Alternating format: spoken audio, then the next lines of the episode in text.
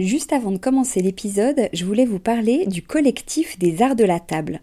Alors l'art de la table, c'est vraiment une grande tendance dans notre univers déco, vous n'avez pas pu y échapper.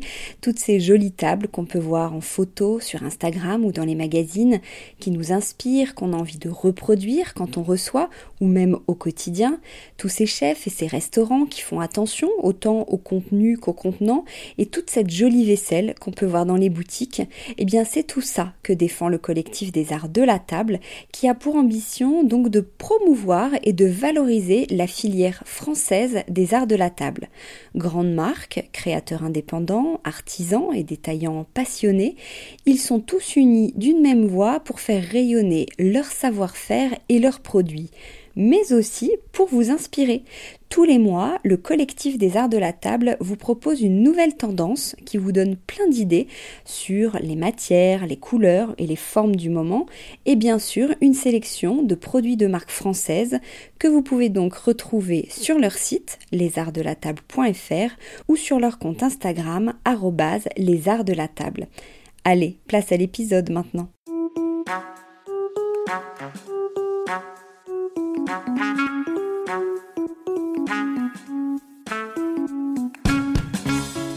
Sur Décodeur, le podcast qui parle de celles et ceux qui font la déco aujourd'hui. Je m'appelle Hortense Leluc et à chaque nouvel épisode, j'invite à mon micro un architecte ou un designer, une marque reconnue ou émergente, un entrepreneur ou un influenceur, quelqu'un que vous allez connaître ou pas, mais qui dans tous les cas va nous parler déco. Son parcours, son métier, son quotidien, son univers, ses goûts, on saura tout. Enfin, j'espère. Bonjour à tous, merci beaucoup d'être là pour ce rendez-vous déco. Pour ceux qui écoutent pour la première fois, bienvenue. Surtout, n'oubliez pas de vous abonner pour ne pas rater les prochains épisodes. Est-ce que vous saviez que le mot parfum vient du latin perfumum qui signifie par la fumée?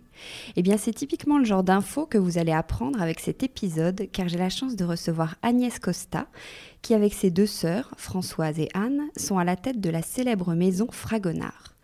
C'est l'une des plus anciennes parfumeries de Grasse et depuis 1926, elle a su évoluer avec son temps pour proposer aujourd'hui un très grand nombre de produits, certes un nombre incalculable de parfums, masculins et féminins, fleuris, boisés ou plus classiques, des savons, des cosmétiques, mais aussi des collections pour la maison, des diffuseurs et des bougies évidemment, des objets déco, du linge, ainsi que toute une ligne de mode, femmes, enfants et hommes tout dernièrement. Sans oublier les musées, ouverts à Paris ou dans le Sud, qui sont autant d'occasions de célébrer les savoir-faire ancestraux et la joie de vivre provençale ou plus lointaine. Bonjour Agnès. Bonjour Hortense. Alors je viens de le dire, Fragonard, c'est une, histoire de famille avant tout. Est-ce que vous pouvez nous la, raconter en quelques mots? Qui est à l'origine de cette euh, société? C'est votre arrière-grand-père? Oui, nous sommes la quatrième génération. Mon arrière-grand-père été de Lyon et il était venu s'installer à Grasse parce que la ville était réputée bonne pour l'air. Et quand il est arrivé, il est devenu président du syndicat des parfumeurs et il a eu envie d'avoir son entreprise de parfumerie. Il a racheté une usine de parfums et il l'a baptisé du nom de Fragonard, puisque Fragonard le peintre, Jean Honoré, était l'enfant le plus célèbre de la ville de Grasse, euh, où il était né en 1732. Ah oui, donc c'est pas votre grand-père. Hein, euh, non, mon arrière-grand-père a acheté le nom à la famille Fragonard. D'accord. Alors vous êtes trois sœurs qui dirigent euh, Fragonard depuis plus de 20 ans. Vous, Agnès, Françoise et Anne, je le disais, vous étiez destinée à ça, petite? Non, pas du tout. Nous avons été éduqués par des parents absolument formidables. Une mère qui nous poussait à travailler, à faire des études et à avoir une vie professionnelle, mais un père qui, lui, était plus à l'ancienne et qui disait euh, Je n'ai que des filles. En Provence, vous savez, quand on n'a que des filles, on n'a pas d'enfants, on disait. Donc, il disait Je n'ai que des filles, je travaillerai avec mes gendres. Et puis, rapidement, il a compris que euh, finalement c'était peut-être pas si mal de n'avoir que des filles et il est venu me demander de venir de, de le rejoindre. Donc vous vous avez travaillé avant vous faisiez autre chose Oui, j'ai travaillé. D'abord, j'étais partie. Euh, j'ai eu mon bac très tôt, à 16 ans. J'étais partie vivre à Paris, où je travaillais dans la publicité et euh, dans plein de choses. J'ai travaillé pendant toutes mes études. J'ai fait beaucoup de choses parce que j'étais très active et aussi très dépensière. et vous avez été appelée. Et mon père est venu me chercher en me disant Viens, tu verras, ce sera formidable. Et je me sentais une responsabilité vis-à-vis des gens qui travaillent chez nous depuis, donc, qui avaient suivi les trois générations précédentes, et puis aussi le milieu. La parfumerie, c'était un sujet qui m'inspirait beaucoup. Moi, j'ai une tendance très créative, donc euh, je me disais, il y a plein de choses à faire. Alors, mais comment on travaille à trois? Parce qu'après, vous avez été rejoint euh, par, euh, par vos sœurs. J'imagine que vous êtes répartis les rôles. Quels sont-ils? Ça a été très facile parce qu'en fait, nous nous entendons d'abord très bien. Nous sommes très proches, proches en âge, puisque nous avons un peu moins de deux ans d'écart chacune. Et euh, nous sommes très proches dans l'éducation, dans le goût, dans la façon de vivre, et nous nous entendons extrêmement bien. Donc c'est moi qui ai demandé à Françoise de venir me rejoindre parce que à 22 ans c'était dur, le monde de l'entreprise, l'entreprise familiale, euh, les gens qui ne me voyaient pas arriver forcément d'un très bon œil. Et puis tout ça se passait à une époque où les gens étaient quand même très machos, donc euh, des filles en plus, c'était pas facile. Françoise est venue et entre Françoise et moi, le partage s'est fait, le partage des tâches s'est fait de façon extrêmement empirique et extrêmement parfaite. Nous avons toutes les deux une immense complémentarité et nous, nous pensons, nous travaillons sur des sujets différents, mais nous pensons de la même façon. Et alors, c'est-à-dire quels sont vous vos sujets? Alors moi, je m'occupe de tout ce qui est la création et la partie externe de l'entreprise. Donc euh, ça va du commercial, faire connaître nos établissements. Fragonard reçoit un million et demi de visiteurs par an. Nous avons un gros service tourisme, euh, service export, l'image, la communication, le développement, les nouvelles boutiques, les musées, la culture, et puis euh, bien évidemment les produits. Ce qui est quand même mon, la partie que je préfère, la création artistique. Et puis Françoise s'occupe de tout l'interne. Et donc, cela recouvre la finance, l'administratif, la gestion, le personnel, tous les sujets qui paraissent plus austères à moi, mais qui sont totalement complémentaires avec les miens. En revanche, nous nous retrouvons sur toutes les grandes décisions, toutes les décisions stratégiques, tous les goûts, je lui montre toutes les collections avant qu'on les fasse. Je veux dire, nous avons une complicité absolue et parfaite, et notre autre sœur, notre, la troisième de la famille, Anne, elle a des capacités différentes, mais très complémentaires aussi. Et alors, sans faire de la psychologie de comptoir, est-ce que ça change quelque chose dans les rapports euh, familiaux? Est-ce que à Noël vous allez parler euh, boulot? Non, non, non. Nous passons très souvent nos vacances ensemble parce que nous sommes très proches. Mais euh, oui, on en parle forcément un peu puisque ça fait partie de nos vies. Mais non, on arrive à bien décrocher. Vous avez la même stratégie, la même ah philosophie, la même façon de penser. Nous avons les mêmes jugements sur les gens. Si vous voulez diriger une entreprise à plusieurs, ça paraît impossible de l'extérieur parce qu'on se dit que des gens peuvent jouer une sœur contre l'autre ou dire des choses. Ça ne passe pas parce qu'on sait nous savons entre nous comment nous réagissons, comment nous, nous avons un, fonctionnement assez gémellaire sans être des jumelles. Donc c'est formidable. Mais c'est vrai qu'on se dit ça de l'extérieur, c'est pour ça que je vous pose la, question. Euh, c'est une grande entreprise, Fragonard Vous êtes combien de, collaborateurs entre les musées, les boutiques, euh, vous, vos équipes Non, c'est une petite maison, c'est une maison totalement française, totalement, qui nous appartient totalement, et nous ne sommes pas très nombreux, mais tout le monde est très actif, tout le monde est très impliqué, et euh, nous avons la chance de connaître tous nos collaborateurs, ce qui est quand même aujourd'hui une chose que je trouve merveilleuse. Alors même si vous proposez de plus en plus de produits art de vivre, on va en parler euh, après, notamment de la déco, sinon on ne serait pas ici. Votre cœur de métier à l'origine, c'est le, parfum, donc c'est l'occasion de vous poser euh, quelques questions sur le sujet. Euh, d'abord, tout simplement, comment on crée un parfum? Si vous pouviez nous expliquer en quelques mots quelles sont les grandes étapes de fabrication d'un parfum? Alors, il y a plusieurs métiers qui rentrent dans la fabrication d'un parfum. D'abord, il y a le nez le créateur de la fragrance. Donc nous, nous travaillons avec euh, des gens à qui nous parlons, c'est-à-dire que quand j'arrive avec mon petit comité de, de, création, parce que j'ai un directeur artistique, j'ai deux, trois collaborateurs très proches, avec lesquels nous racontons une idée.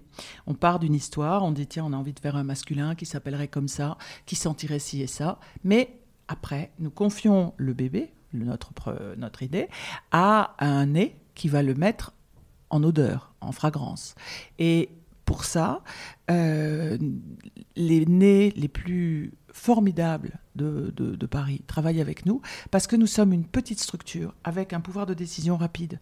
Il n'y a pas de comité de, marketing qui va décider si le parfum va aussi bien aller à une coréenne qu'à une euh, ukrainienne. Et donc, euh, nous travaillons avec des gens d'extrême grande qualité qui ont plaisir à travailler avec une petite maison, mais avec une grande liberté. Donc ça, c'est le, nez, il va décider. Mais vous, comment vous arrivez avec votre inspiration? Quelle est votre première inspiration? Vous dites, vous arrivez avec une idée, un nom, mais vous l'avez trouvé où ça? Bah dans mon esprit, dans ma, dans mon, dans ma tête. C'est une envie qui est euh, liée à une. Oui, je me raconte des histoires. Moi, j'ai toujours des petits carnets et dans lesquels je me raconte des histoires, dans lesquelles je, je, je construis des gammes de produits. Je les soumets en premier à ma sœur, qui me dit oui non, me dit il y en a trop, il y en a pas. Tu, tu, tu, je, je fais toujours trop. Donc euh, elle me dit toujours, tu, vois trop grand. Mais j'adore ça. Donc quand je pense à une idée de parfum, quand je rêve d'un parfum, je pense d'abord au type de la fragrance, après à la personne à qui je vais la confier pour la créer. C'est quoi le type de la fragrance? C'est-à-dire si c'est un floral, un féminin, un masculin, un espéridé, un, floral, un oriental, l'histoire que je me raconte autour de cette envie de, sentir quelque chose et puis de le baptiser. Le nom est très important. Moi, je suis quelqu'un qui aime les lettres, je lis énormément. Et donc, euh, trouver des, noms de parfums m'inspire, me, fait raconter des histoires dans ma tête qu'après, je raconte au parfumeur qui va les mettre en fragrance. Et puis après, il y a le packaging. Donc, euh, il y a aussi toute l'histoire que je raconte dans ma tête aussi, en me disant, voilà, je voudrais ce type de décor. Là, on travaille, chaque année, nous travaillons sur différentes nouveautés. Et elles sortent toutes de ce bureau là où vous êtes, puisque c'est ici le cœur de la création. Alors, le, le nez, c'est jamais le même à chaque nouvelle collection. si, des parfois, il y a des nez en interne. Ah oui, vous avez oui, j'ai des fidèles. Alors, oui et non. Nous avons des gens en interne. Je fais aussi appel à des gens à l'extérieur. D'abord parce que j'ai la chance d'être amie avec les meilleurs nez du moment. Des gens qui font des parfums extraordinaires et qui sont qui me prêtent une grande amitié et qui le, qui, travaillent très très bien pour nous. Et euh, je me dis que nos clients méritent le meilleur. Si vous voulez Fragonard c'est une petite maison mais nous attachons beaucoup beaucoup d'importance à la qualité. La qualité des matières premières et la qualité des compositions. Parce que bien sûr vous achetez un parfum mais après il faut vous le fidéliser, il faut avoir envie de le reporter. Donc plus il sera beau et bon, plus vous serez fidèle à une marque. Et vous en créez plusieurs par an C'est au gré de vos envies Alors oui, c'est un petit peu ça. Il n'y a pas de collection Non, mais j'en crée quand même assez souvent. Vous savez combien vous avez de, de références Oui, références. Non, mais beaucoup. Ma sœur vous dirait trop. Et moi, je vous dirais qu'on doit en avoir, euh, je sais pas, une bonne cinquantaine. Mais on en a beaucoup, oui. On a beaucoup de masculins, beaucoup de féminins. On a des mix, on a des parfums pour les enfants. Enfin, des, des, senteurs pour les enfants. Euh, c'est. Quelle différence entre fragrance et senteur? C'est un, synonyme. Des synonymes. Ce que je veux dire, c'est parce que j'ai utilisé parfum et que parfum, c'est une concentration. Donc, euh, pour enfants, par exemple, on a de l'eau de toilette. Oui, il y a eau de toilette et eau de parfum, pareil. Qu'est-ce que ça veut C'est une concentration. Vous avez eau de Cologne qui est entre 3 et 5% eau de toilette qui est dans les 10% de concentré, eau de parfum qui est dans les 15-20% et parfum qui est au-dessus de 20% D'accord. Alors, vous avez fait appel à votre nez. Après, quelles sont les matières premières, par exemple, d'un parfum? Qu'est-ce qu'il y a dans un parfum? Il y a beaucoup de choses. Alors, il y a des formules plus ou moins longues. Euh, il y a des parfums naturels, des produits d'origine naturelle et des produits d'origine synthétique. Les deux cohabitent très très bien. Et moi, je travaille beaucoup à former nos, équipes pour euh, ne pas faire le raccourci de dire euh, le synthétique c'est mauvais et le naturel c'est bon. C'est pas vrai. Qu'est-ce que vous appelez synthétique, pardon? Bah, Par exemple, les matières premières dans la composition d'un parfum qui viennent de la chimie et qui sont des reconstitutions chimiques d'odeurs naturelles. Voilà, vous avez un jasmin qui, est distillé de la fleur, et puis vous avez un jasmin synthétique qui provient d'une alliance de matières euh, premières d'origine chimique. D'accord. Voilà. Et donc, on ne peut pas dire euh, le naturel c'est bon, le, c'est un peu ce que, le raccourci qui se fait parce que dans la chimie, il y a des choses qui permettent une originalité de la création du parfumeur extraordinaire que la nature ne leur donne pas. Et puis dans la nature, il y a des produits qui deviennent allergisants et qui ne sont plus autorisés et qu'on ne peut plus employer. Donc j'essaie de former et d'expliquer aux gens que tout ce qui compte, c'est l'équilibre. Parce que vous, il y a beaucoup de fleurs dans vos parfums. Il y a, donc il y a des, des, vraies fleurs que vous faites euh, pousser, que vous choisissez non. Euh, comment? Non, pas du tout. Ça, c'est le cliché. Bien sûr, euh, il y a des vraies fleurs que nous employons dans nos, dans nos compositions, mais nous ne les faisons pas pousser. Nous ne sommes pas producteurs de fleurs. Nous n'exploitons pas de, de jardin de plantes à parfum. C'est un projet que nous avons, mais qui est plus une idée de conservation de métier, parce que vous savez que Grasse vient d'être de, patrimoine mondial de l'humanité, que par l'UNESCO, qu'il y a des métiers formidables qui méritent d'être encouragés et qu'aujourd'hui, ramasser des fleurs, c'est un métier qui ne gagnent pas beaucoup d'argent si vous n'êtes pas sponsorisé par une marque. Les champs de grâce sont tous sponsorisés par les grandes marques de parfumerie. Parce qu'aujourd'hui, plus personne ne se lève à 4 heures du matin pour ramasser du jasmin et le vendre au kilo. Donc, enfin, plus personne, s'il y en a, mais je veux dire, le propriétaire du champ ne gagne pas assez d'argent s'il n'est pas sponsorisé par quelqu'un. Voilà. Donc nous employons du naturel, mais nous ne le faisons pas pousser. D'accord. Alors ensuite, vous créez un contenant, un packaging, et ça c'est pareil, c'est vous travaillez avec euh, votre DA euh, qui... Alors nous cherchons des flacons, des pompes, des capotes, soit nous les faisons dessiner, et puis après les packaging, les, donc les boîtes que nous dessinons aussi, les étiquettes. Euh, oui, nous avons une petite équipe assez restreinte. Dans les bureaux à côté, j'ai quatre graphistes et mon directeur artistique de l'autre côté, et nous travaillons en commun, nous racontons notre histoire. Nos graphistes nous proposent des bacs, des boîtes, et nous décidons. J'imagine que vous avez des grands classiques. Est-ce qu'il y a une senteur qui marche mieux qu'une autre? Nous avons deux best-sellers chez Fragonard qui sont totalement différents l'un de l'autre. C'est assez amusant parce que ça dure depuis quasiment depuis que je suis là, puisque c'est moi qui les ai lancés, mais euh, c'est très très très différent. Nous avons une autre toilette, une autre parfum qui s'appelle Belle de nuit et qui est la réécriture d'un parfum classique des années 30 de la maison Fragonard. Comme je trouvais le nom très beau, nous l'avons réveillé avec une fragrance plus contemporaine qui doit dater d'il y a déjà une bonne euh, vingtaine d'années et qui est un best-seller depuis lors, qui est un parfum oriental assez lourd, assez sucré, assez fort. Et de l'autre côté, nous avons une autre toilette très simple, qui est la fleur d'oranger, et qui est j'en suis très fière, l'une des meilleures fleurs d'oranger du marché, puisqu'elle est reconnue comme telle par la profession, et qui est un parfum qui, que tout le monde porte, toute génération, tout style de gens, euh, toute nationalité. Je veux dire, c'est un parfum qui, qui est très transversal et j'en suis très fière. En plus, moi, la fleur d'oranger, c'est mon parfum. Donc, euh, c'est ce que je porte depuis toujours. C'est, c'est ce que j'aime le plus de grâce. Pour moi, c'est la fleur emblématique. Donc, je suis très fière que ce soit si, si bon. Alors, on va parler un tout petit peu d'argent, entre guillemets. Vos autres toilettes, elles sont proposées à partir de prix euh, hyper raisonnables, à partir de 30 euros. J'ai regardé sur, euh, sur Internet. Même, moins. Oui, oui, on a des autres toilettes à 18 euros. On a, ouais, Alors, comment vous faites pour proposer des prix si bas? Et, comment on explique que d'autres parfums euh, soient hyper chers il y a plusieurs raisons. La première, c'est que nous sommes fabricants, donc producteurs et distributeurs. Nous avons nos usines de fabrication et nos points de vente. Donc nous n'avons pas d'intermédiaire, nous n'avons pas besoin de multiplier, puisque la plupart des parfums que vous achetez dans le commerce sont fabriqués par quelqu'un, commercialisés par quelqu'un, peut-être d'autres, et vendus encore par un troisième. Donc les marges se multiplient. Ensuite, nous avons peu de publicité. Nous n'en avons, nous n'en faisons pour ainsi dire pas. Nous n'avons pas d'égérie, nous n'avons pas de campagne publicitaire, nous n'avons pas de dépenses marketing monstrueuses comme beaucoup de marques sont obligées de faire pour se faire connaître et aussi pour se faire référencer. Nous, nous sommes référencés dans nos points de vente. Nous en avons une vingtaine, un service de vente par correspondance et ça permet de faire bénéficier à nos clients de marges réduites et de prix très intéressants. Et après, la vraie raison aussi qui nous pousse, mes sœurs et moi-même, c'est la politique de la maison. Fragonard, c'est une maison accessible. Et notre idée, c'est le luxe accessible. C'est-à-dire que tout ce que nous fabriquons, nous voulons qu'il rentre chez nous, qu'il soit à la hauteur de nos exigences, et nous en avons beaucoup, mais qu'il soit abordable, que tout le monde puisse se rapporter un petit souvenir de sa visite chez Fragonard. Il y a un an, vous en parliez, Grâce a reçu la certification donc, de patrimoine euh, immatériel culturel de l'humanité pour son savoir-faire dans la parfumerie. Euh, est-ce que ça a changé quelque chose pour vous? Oui, ça a changé que Grasse est redevenu le devant de la scène de parfumerie. C'était très important, c'était une très belle initiative du sénateur euh, qui nous représente, euh, Jean-Pierre Leleu, et c'est formidable de l'avoir obtenu parce que c'est un métier merveilleux, le parfum, c'est très spécifique à la France, et Grasse avait perdu son lustre, c'était euh, dans les grandes maisons de parfumerie, ils avaient tous fermé leurs bureaux au Grassois pour s'installer à New York, à Paris, à Genève, c'est là que sont les centres de création de parfumerie, et ça a remis Grasse au centre du jeu. Et pourquoi tout se passe à Grasse à l'origine?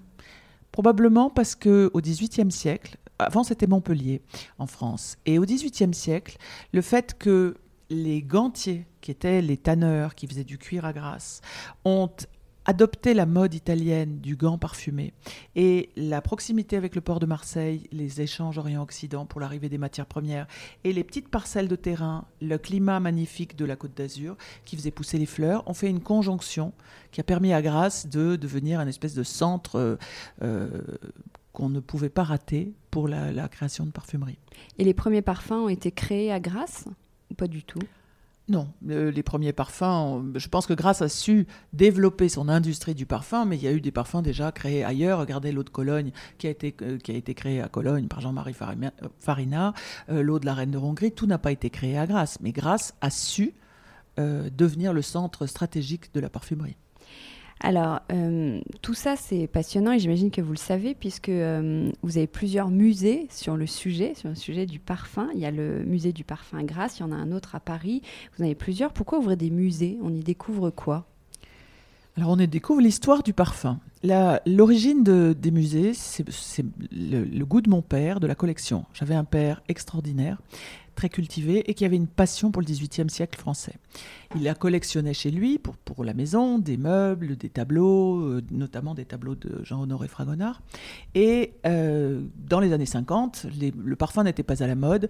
Et chaque fois qu'il allait chez un antiquaire et qu'il y avait des objets de parfumerie, il les achetait, il les accumulait dans une pièce de la maison en disant Oh, ça m'intéresse parce que c'est lié à mon métier, j'achète. Et donc il avait rempli cet endroit jusqu'au jour où il a eu la possibilité dans l'usine. Une de nos tantes était morte, c'était une maison de famille. Une tante était morte, elle avait libéré son appartement et il a, construit, il a créé un petit musée pour montrer ses collections. Et il s'est piqué au jeu.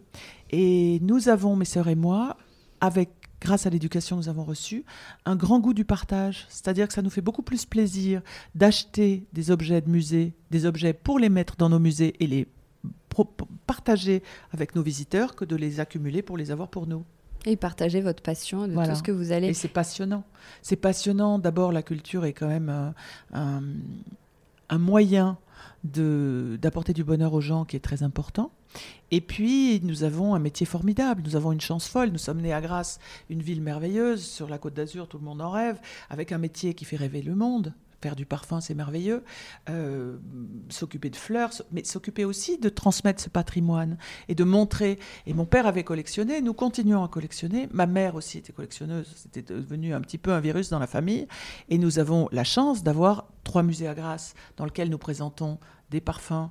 Euh, une collection de parfums, mais aussi une collection de costumes et de bijoux provençaux et une collection de tableaux autour de peintres grassois. Et pour nous, c'est merveilleux. Et où est-ce que vous les trouvez, tout ce que vous... Euh, moi, j'ai l'habitude, dans la déco, on parle de, de chiné, de brocante, mais bah oui, vous, les petits objets... Ah oui, on fait ça, aussi. Alors, euh, nous, d'abord, nous avions un grand fond, puisque les premiers musées ont été ouverts par mon père, donc euh, il avait déjà, on avait déjà un beau fond, il l'a collectionné jusqu'au dernier jour de sa vie. Ensuite, ma sœur Françoise est une passionnée des ventes aux enchères, et elle vit sur Internet pour, les, pour, les, pour les trouver. Elle chine beaucoup, moi, j'adore ça aussi. Puis après, nous avons des marchands qui viennent nous proposer, parce que les gens nous connaissent et savent que nous, allons les exploiter. D'abord, nous allons les acheter. C'est un musée privé, ça va assez vite pour acheter. Et ensuite, nous allons les exposer, nous allons les montrer. Nous avons des familles qui viennent nous proposer des tableaux, des objets, des, costumes, des flacons. Nous avons beaucoup de moyens de, de, trouver des choses. Et vous avez aussi un nouveau projet de musée à Arles, un, un hôtel particulier, je crois que vous allez euh, rénover avec le studio euh, KO, qui a réalisé donc le musée euh, Yves Saint-Laurent à Marrakech. Qu'est-ce qu'il aura de plus, ce musée? C'est encore une nouvelle aventure. Si vous voulez, il y a quelques années, nous avons présenté, ma mère collectionnait donc les costumes et les bijoux provençaux, et il y a cinq ans, nous avons invité à présenter sa collection, la collection d'une amie de ma mère, une dame très âgée, qui, euh, toujours vivante, et qui a collectionné le costume arlésien toute sa vie, et qui a des centaines et des centaines de pièces sublimes qui recouvrent le, 19, le 17e, 18e et 19e siècle de la mode arlésienne. Cette dame, malheureusement, est très âgée. Ses filles ont décidé de se séparer de leur collection et nous font la grande confiance de nous la vendre. Nous l'avons d'abord euh, commencé à l'acheter en se disant on, la présentera à Grasse et on présentera les collections de nos deux mères, puisque nous sommes amis avec les filles, euh, ensemble. Et puis, Petit à petit, nous avons rencontré la mairie d'Arles qui a dit on ne peut pas laisser partir une collection aussi historique. Et puis, nous avons rencontré des gens et nous avons parlé. Et nous avons eu l'occasion d'acheter un hôtel particulier magnifique en plein cœur d'Arles pour lequel euh, nous avons cherché des architectes. Voilà. Après, j'ai eu l'idée une nuit d'interroger le studio KO en me disant après tout, ils ont fait le musée de Marrakech, c'est un studio extrêmement contemporain et minimaliste ça serait peut-être un écrin magnifique pour ce nouveau musée. Et ils ont dit oui pour l'aventure, ce qui est formidable pour euh, nous. Et vous ouvrez aussi au public les portes de votre usine euh, à Grasse. Vous en avez aussi une autre à Aise, un peu plus loin vers Saint-Jean-Cap-Ferrat, et aussi une troisième que vous appelez la fabrique des fleurs, qui est un peu votre laboratoire et les salles de conditionnement des produits. Ce sont des visites qui sont possibles quasiment tous les jours, euh, gratuitement. Je tenais à le préciser parce que c'est ce qui va avec ma, ma question. C'est très généreux. Pourquoi faire ça? Pourquoi rendre public vos procédés de fabrication et en plus de manière euh, gratuite? Vous pourriez faire payer pour ça? Non. Alors, l'optique de Fragonard n'a jamais de faire payer. Tous nos musées, même le musée du costume ou le musée de Jean-Honoré Fragonard, sont gratuits. Mais le principe était de dire, vous venez chez un producteur, vous voyez comment nous travaillons, et bien sûr, à la sortie, vous n'avez pas payé d'entrée, mais à la sortie, il y a un magasin. Donc, euh, il y a quelqu'un qui a un jour eu cette formule que je trouve un tout petit peu, qui m'amuse, qui dit, vous êtes le seul musée où l'entrée est gratuite et la sortie est payante. Alors, c'est pas vrai, dans le sens où tout le monde est libre de ne pas acheter, mais évidemment, nous faisons tout pour leur donner envie de s'acheter un souvenir. Et l'un dans l'autre, le système fonctionne. Donner est toujours une chose bien. Partager est toujours une chose importante. Et nous, donner quelque chose d'intéressant, de, que les gens qui viennent chez nous rapportent un souvenir une expérience. Aujourd'hui, tout le monde cherche ça. Tout le monde cherche à faire l'expérience de, plus, plus encore que la possession. Mais nous, c'est quelque chose que nous avons dans nos gènes. L'usine a été ouverte au public en 1926. Et donc, à l'époque, il y avait cinq personnes qui travaillaient dedans. Donc, aujourd'hui, c'est l'ADN de Fragonard, c'est la gratuité. Et si vous avez aimé votre visite et que vous aimez nos produits, vous pouvez vous acheter un souvenir. Comment vous définissez justement l'univers, l'identité de, de Fragonard? Alors nous sommes une maison de famille provençale dans laquelle il y a beaucoup de joie de vivre. Je pense que ça, c'est les choses les plus importantes pour nous. Je vous ai parlé du luxe abordable, qui est aussi un point très important, c'est-à-dire que nous, nous consacrons beaucoup d'argent à ce que nous mettons dans nos flacons, euh, dans nos savons, dans nos crèmes, dans, tous nos produits, dans les produits de mode et de maison aussi. Nous avons des prix raisonnables parce que nous avons cette politique très importante de partage et que tout le monde puisse s'offrir quelque chose. Parfois, quand nous faisons les prix de vente, je ne suis pas logique avec euh, ce que nous devrions faire comme marge. Mais je trouve que le prix psychologique est important et que si on peut se le permettre, il faut le faire. Mais quelle est votre stratégie pour tenir face aux, géants? On en parlait un peu tout à l'heure, ces marques de mode ou de luxe qui sont quand même largement implantées dans le monde du, parfum aussi. Est-ce qu'ils vous font peur ou pas du tout. Pas du tout, Pas du tout, mais, mais vous savez, nous avons une, une position très particulière. Moi, j'ai tendance à dire que nous avons la chance de pouvoir faire le marketing du cœur. C'est-à-dire que nous, nous fabriquons ce que nous aimons, nous le faisons comme nous le voulons, nous sommes extrêmement libres. Nous fabriquons et nous distribuons. Et quand on me dit quel est votre concurrent, j'ai du mal à répondre. Parce que, si vous voulez, l'Occitane est énorme et ne fait que du parfum. Euh, les grandes marques de parfumerie sont des grandes marques. Nous, nous sommes une belle maison, mais nous sommes euh, une maison modeste par rapport aux grandes marques de parfumerie, mais nous faisons quand même des produits de très grande qualité. Euh, donc nous n'avons pas une vraie concurrence et donc nous avons une grande liberté. Et quand je parle avec nos confrères de la parfumerie, qui sont par exemple les marques de niche, et qu'ils me racontent leurs problèmes, c'est très confortable pour moi parce que je les ai pas. Je veux dire, nous, nous sommes très libres. Nous, vivons dans un petit monde fragonard qui est assez béni. Nous avons cette chance-là. Et pour l'instant, ça fonctionne. Ça fonctionne depuis plus de 90 ans. J'espère que ça va continuer. en plus du parfum, vous avez une collection euh, art de vivre, j'en parlais euh, au tout début, des accessoires, euh, de, la, déco. Quelle a été la passerelle entre le parfum et l'art de vivre? Pourquoi vous avez décidé d'aller vers autre chose? Le musée du costume. En 97, j'ai convaincu ma mère de nous donner ses collections. Ma mère collectionne. Quand nous sommes partis, comme nous étions trois sœurs très proches, nous sommes donc partis de la maison toutes les trois plus ou moins en même temps. Et ma sœur, ma mère, pardon, s'est retrouvée face euh, au syndrome du nid vide avec trois filles avec lesquelles elle s'entendait extrêmement bien. Elle était très heureuse, qui étaient toutes parties faire leurs études ailleurs. Ce qui fait qu'elle a retrouvé ses racines provençales. Elle est partie sur les routes de Provence et elle a commencé à recollectionner les costumes et les objets provençaux qui avaient bercé sa jeunesse. Quand elle a rempli la maison de leur maison de, de, costumes, de boutis, de fichus, de, croix, de, tous les objets de, l'histoire de, la Provence, et qu'il y en avait partout, je lui ai dit, donne-les-nous, on va faire un musée. Alors là, elle a eu du mal en me disant, tu sais, les textiles, c'est fragile, ça craint la lumière, ça va s'abîmer. Les gens qui les ont conservés pendant 200 ans dans les placards, parce que vous savez, avant, on disait, c'est trop beau pour être porté, donc on faisait un trousseau, puis on l'utilisait pas. Donc les tissus qu'elle achetait étaient quasiment neufs, mais chargés d'histoire. Et je me suis engagée à faire un musée à l'abri de la lumière, et de la chaleur, de façon à préserver les textiles, tourner les collections. Nous avons monté ce musée avec à l'époque euh, une amie, Jacqueline Morabito, qui a fait un très charmant musée à Grasse euh, autour de ces collections. Et puis, bien évidemment, j'ai proposé une visite gratuite avec des produits à vendre à la sortie. Voilà. C'est comme ça que. On a fait nos premiers boutiques, nos premières euh, nappes, euh, sets de table, les premiers produits. J'ai rencontré notre directeur artistique Jean Huège, qui est avec, à mes côtés depuis 20 ans, avec lequel nous avons entamé cette aventure. Puis nous avons bifurquer vers une mode qui n'est pas de la mode, mais qui sont des vêtements faciles, qui sont des, choses un peu indémodables, mais qui sont euh, les choses que nous, nous fabriquons et nous portons. Et donc, Fragonard, c'est un art de vivre. C'est plusieurs pièces de la, de la maison, la salle de bain avec le parfum, euh, l'art de la table, euh, le placard des vêtements. C'est un petit peu toute la maison. Donc, toujours en fil rouge, l'axe provençal, même sur le, cette partie plus lifestyle. Oui et non. C'est la Provence parce que ce sont nos origines, mais c'est aussi le voyage. Donc moi, je suis une infatigable voyageuse. Je pense toujours à avoir un pied dans la valise.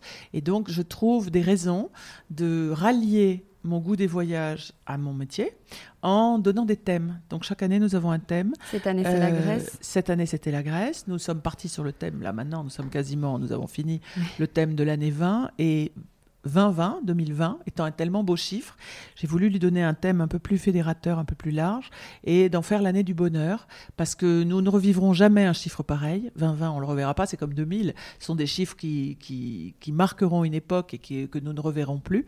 Et donc, j'avais envie de faire une collection très joyeuse, très ouverte sur le monde en général, et puis avec quand même un petit voyage, le Bhoutan, le pays du bonheur. Et toute cette partie-là, elle est euh, fabriquée de manière euh, artisanale ou est-ce que ça se passe? Ça se passe en Inde et ça se passe de façon très artisanale avec euh, de l'impression à la planche comme provenaient les tissus du XVIIe siècle qui arrivaient d'Inde en France avant que Louis XIV crée les grandes manufactures. Les, les, tissus arrivaient de Jaipur et ça s'appelait les indiennes. Et les indiennes étaient des tissus imprimés en Inde et importé en France.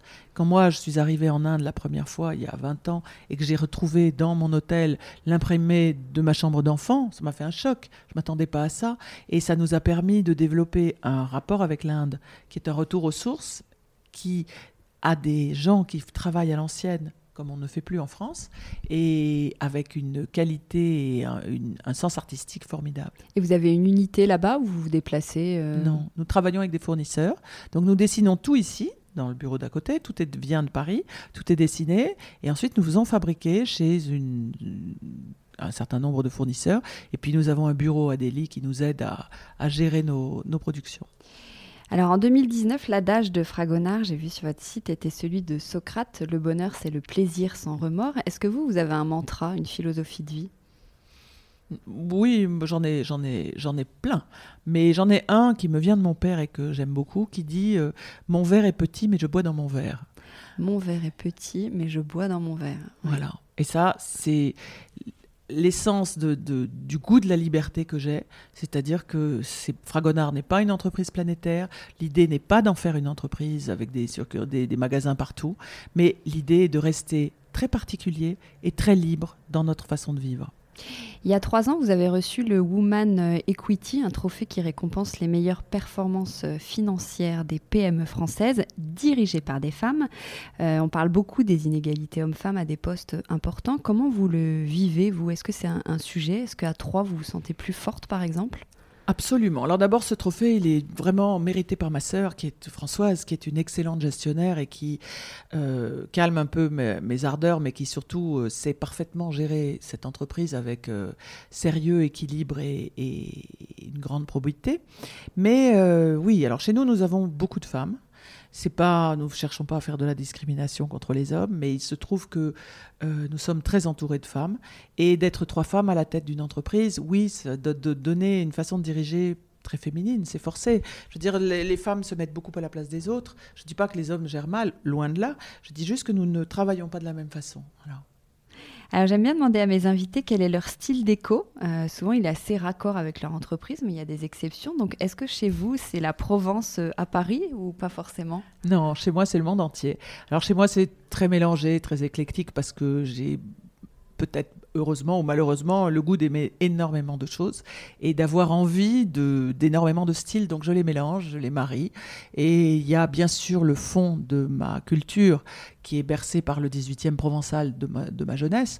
Mais comme vous remarquez, euh, il y a aussi beaucoup de choses indiennes, d'objets folkloriques, des, des œuvres d'art contemporain, des œuvres d'artistes et d'artisans.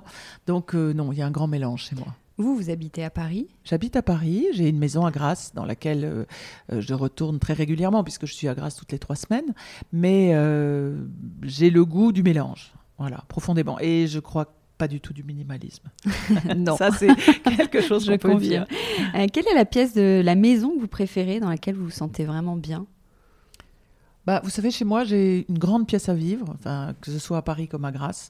C'est un peu à l'américaine, puisque mon mari était américain. Mais nous avions une grande, une grande pièce euh, à vivre dans laquelle euh, nous, la cuisine ouverte avant que ce soit la mode. Oui, oh, ça l'était déjà quand même, mais euh, oui, nous avons ce, grand espace entre cuisine, salon, euh, où nous vivons tous avec les enfants. Je veux dire, c'est très chaleureux, très, très joyeux. Est-ce qu'il y a un, parce que vous êtes entouré de beaucoup, beaucoup d'objets, de, est-ce qu'il y a un objet déco auquel vous êtes particulièrement attaché? Ah non, parce que j'en ai beaucoup auxquels je suis très attachée, mais je dirais que je suis très attachée à l'image des, visages. J'ai une collection de têtes, alors là vous en voyez quelques-uns, mais j'adore ça. Et donc, euh, que ce soit des têtes antiques ou des, peaux en forme de tête ou des têtes, euh, je trouve ça, l'expression du visage humain est une chose qui me qui m'inspire.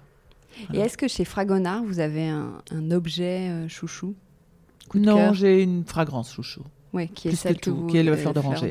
Et la fleur d'oranger, je les tire dans tous les sens, c'est-à-dire qu'on en fait de toutes sortes. Une fleur d'oranger toute simple, une fleur d'oranger orientale, intense. C'est quand même euh, toutes les facettes de l'oranger qui sont ma passion et vers lequel je reviens, vers lequel mes enfants me reconnaissent. Et vous savez, à Grasse, il y a un petit, une petite galette qui est faite avec trois fois rien, un peu de farine, un peu d'eau et un peu de fleur d'oranger. Ça s'appelle la fougassette. Et c'est la pâtisserie traditionnelle de Grasse, très pauvre. Et un jour, je la donne à mes enfants qui étaient petits, hein, ils avaient 3-4 ans. Et puis évidemment, ils la trouvent pas très sucrée, pas très bonne. Alors ils la mangent. Et puis il y en a un qui me se retourne et qui dit Ah non, c'est pas bon, mais ça sent tellement maman. J'ai trouvé ça tellement mignon c'est resté. Est-ce que euh, vous parlez de vos enfants justement Est-ce qu'ils sont euh, pressentis pour euh, reprendre les rênes ou c'est pas encore Alors mes enfants seront libres, seront libres de faire ce qu'ils veulent, de la même manière que moi j'ai été libre de, venir, de rejoindre l'entreprise. À l'époque, c'est parce que je n'étais pas un garçon, mais en attendant, j'étais libre de, ne pas venir et je l'ai beaucoup apprécié. Donc oui, mes enfants seront libres de choisir le métier dont ils rêvent et si c'est autre chose, grand bien leur fera. Mais rentrer dans l'entreprise, il faudra aussi le mériter. C'est-à-dire que bien sûr, ils seront privilégiés puisqu'ils sont mes enfants, mais euh, il faut aussi le mériter. Fragonard est une entreprise très sérieuse. J'ai des, équipes de collaborateurs, nous avons, mes sœurs et moi, des équipes de collaborateurs formidables. Euh, bien sûr, les enfants, nos enfants ont de la chance, mais il faudra la mériter, cette chance.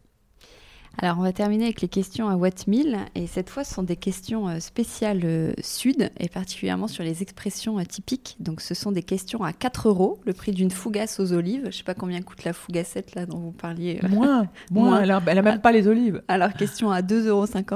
Est-ce que vous savez ce que veut dire il y a des gains Il n'y a rien. Ouais. On est esquiché. On est serré, on est coincé. Faire une cagade. une bêtise. Un pitchoun. Un bébé. Peu cher. Oh, ça c'est peu cher, c'est une expression qui dit oh là là, je sais pas comment je peux traduire peu cher, mais je la connais bien. mais on l'emploie plus. Non, oui. quand même non, peu cher. je l'ai entendu, je l'ai entendu, mais je l'entends plus. Euh, ça pègue. Ça colle. Tu es fada. Tu es fou. Et arrête de bisquer. Arrête de t'énerver. Ouais. Mm. Merci beaucoup Agnès. Merci à vous Hortense. Décodeur, c'est terminé pour aujourd'hui. Merci beaucoup d'avoir écouté en entier. Si vous avez aimé, n'oubliez surtout pas de vous abonner à cette émission pour ne pas rater les prochains épisodes. Bien sûr, vous pouvez aussi le partager sur Facebook, Twitter, LinkedIn ou en story Instagram par exemple. Ça permet de le faire connaître euh, à vos proches. Je suis Hortense Luluc et vous pouvez me retrouver sous le pseudo Hortense Déco ou via le compte Décodeur Podcast sur Instagram. Et si jamais vous écoutez sur iPhone via l'application Apple Podcast, vous pouvez aussi me laisser un commentaire. rubrique classement et avis, parce que plus j'ai de commentaires, plus Décodeur se démarque dans la jungle des podcasts, ce qui est très important pour moi, pour me faire euh, connaître encore plus largement et faire découvrir le monde de la déco euh, au plus grand nombre. Voilà, merci et à très bientôt alors, ici ou ailleurs.